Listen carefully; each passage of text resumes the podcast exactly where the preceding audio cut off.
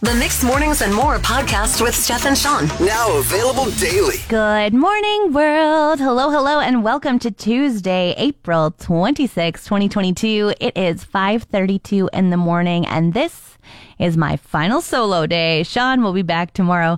five a.m. Confessions. I'm having a hard time wearing deodorant these days. It's probably good Sean isn't here and that I am in this studio by myself. No, I'm kidding. I don't smell bad, but I did have a quite traumatizing event happen to my armpit the other day. Um, I went to grab my deodorant from the cupboard and accidentally grabbed a brand new one, you know, that still has that plastic guard on it and really wouldn't feel very nice if you accidentally jammed it into your armpit and then swiped it down like you were putting deodorant on. Um, it wouldn't feel nice. It didn't feel nice. It still doesn't feel nice.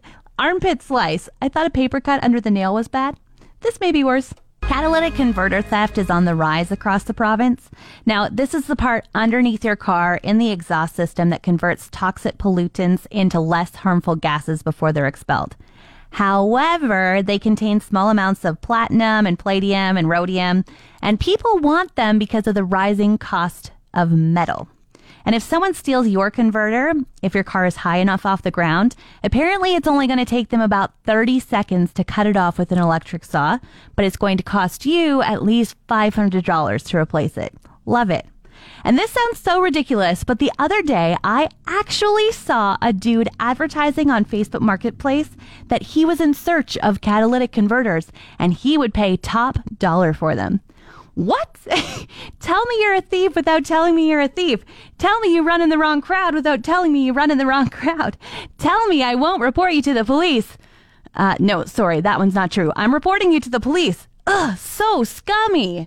All right, I got Jay on the line. He wants to weigh in on this catalytic converter thing. What do you have to say, Jay? Uh, the purchase and sale of catalytic converters is an actual business. You're kidding. I know people... No, I know people that go to junkyards and pay top dollar for these things. They'll pay in excess of two hundred fifty thousand dollars and go and turn around and sell them for three hundred fifty thousand dollars, and it's a daily business. You're kidding. Well, that makes me no, feel a little no. better because I was so offended. I was like... yeah, no, so these... an actual business that these people do, and yes, there are people that's stealing them and things like that, but... on the flip side, um, yeah, it's an actual, it's an actual thing. And yes, you're right for the precious metals and things like that, right? Yeah, yeah. There's a global article that just came out that like the theft of it has gone up like tenfold in the last two years of people stealing them. Yeah, because it's easy and it's there's they're not traceable, right? And so now shops are actually putting on theft deterrence so that you can't steal catalytic converters.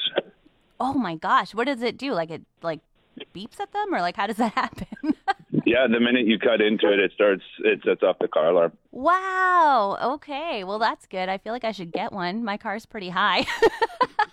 Oh, yeah, definitely. It's uh, if you ever worry about that, definitely it's a good thing to do. Oh, man. Yeah. Wow. What a crazy thing. Well, I'm really glad to know that there's some like honest folks out there selling them. yeah. Yeah. No, I, I know. I know guys that, like I said, they'll pay two hundred fifty thousand dollars, load up their trailer, and then take it in and make three hundred fifty thousand dollars, right? So wow, how many would you need to do that? Like, because it, if it's only five hundred dollars to replace it, like what, how much? Thousands. Thousands of catalytic converters. Okay. Yeah, yeah. Like, what is happening here? You need uh, a big old trailer and you take them all in and card. All right. Oh. Good to know. Yeah. Thanks, Jay. No worries. You have a great day. You as well. Thanks for listening. Okay, so maybe this guy had good morals and he was just suggesting that you take your catalytic converter off before you take your car to the junkyard. Ugh, I don't know. I'm not buying it. Each year we get a couple days to a couple weeks where we can go outside with just a sweater and no bug spray, or open our windows and not worry about the hole in the screen because the bugs haven't woken up yet. Those days were few and far between this year, but they're over. I'm sorry, I said it. Yesterday morning, I found a big spider in my bathroom, and I wasn't waking my husband up to put a glass over top of it and take it outside, so the spider died. Um, then my husband said when he got home from work, he found three just inside the door, and I was like, oh no, that is not allowed. Those little guys don't pay rent, and they can't stay. And honestly, little guys is a complete understatement. They were not small at all. And so I have this stuff called spider ban. And ban is what I do. I ban them from my door frames. I ban them from my window frames. And to be honest, I turn my deck into a bit of a fortress, and I ban them from my railings as well. The crazy thing is, this spider ban works so well that I would actually become a salesperson for it if I didn't love my job so much. I won't see another spider inside till next spring. And honestly, like, it's good for the spider too, because if my husband isn't home, that spider is suffering a whack to the head. You know when you put something back in the wrong spot because it's convenient for you, but you really should just take the extra two seconds and put it where it goes? That was me yesterday. With my credit card, of course. Um, I went and got gas, and I just shoved my credit card in my back pocket, and I thought, I'll deal with that later, and put it back in my wallet. Drove home, started doing a bunch of yard work, and then I went to leave my house a little later, and I was like, oh, is my credit card still in my back pocket? No, it is not. Excellent. So then I didn't have time to look for it at that moment. So left the house and came back, and it was dark. And I was like, all right, well, I guess it's me and this flashlight. And I am out in my yard searching the ground for my credit card, thinking like, is it going to get super windy? Is a credit card light enough to be picked up by the wind and blown away for some thief to be like, sweet, let's go on a shopping spree? I don't know. Um, so I didn't find it out there. And I came inside and I was like, maybe I was smart. Maybe I did put it back in my wallet. Maybe I put it over here. And I'm looking on nightstands and I'm looking everywhere. And this morning I went to grab my mittens out of my purse. And there it was, just free floating in there. There was no need for me to be out on my hands and knees with my flashlight looking in the backyard. No need whatsoever. It is National Volunteer Week, and all week long, we are highlighting different people in our community who are making a difference by volunteering. And we put it out to you guys to nominate the people you know are making a difference by volunteering them over on our website, and there's still time to do it. We've got three days left, um, but first, let's call today's winner. Hello? Hey, Kayla? Hi. Hey, it's Steph calling from Mix one oh three point seven. How are you? Hi, Steph. How are you? I am good. I have some good news for you today. Do you? I do. Did you know that it's National Volunteer Week? I think I saw an email about that. All right. Well, for National Volunteer Week, we teamed up with Hillcrest Montessori Elementary School, and we brought Volunteer a Volunteer, and somebody has volunteered you. Oh, so I don't know what that means. They went on our website and they said, Kayla is an amazing volunteer. And no way. Yeah, they wrote about how you're a lifelong volunteer, that you're always welcoming kids into your home, whether they're just staying for dinner or for months. Um, you're always up for learning. You were one of the key players in getting a new women's shelter off the ground in the region. You're a Girl Guide leader for years. You're extremely creative, and you're always making time for others and bringing your daughters along to volunteer with you, and they think you're amazing. Oh, that is so awesome. Trying, I have my cat in the car, and he's not very happy right now. Oh.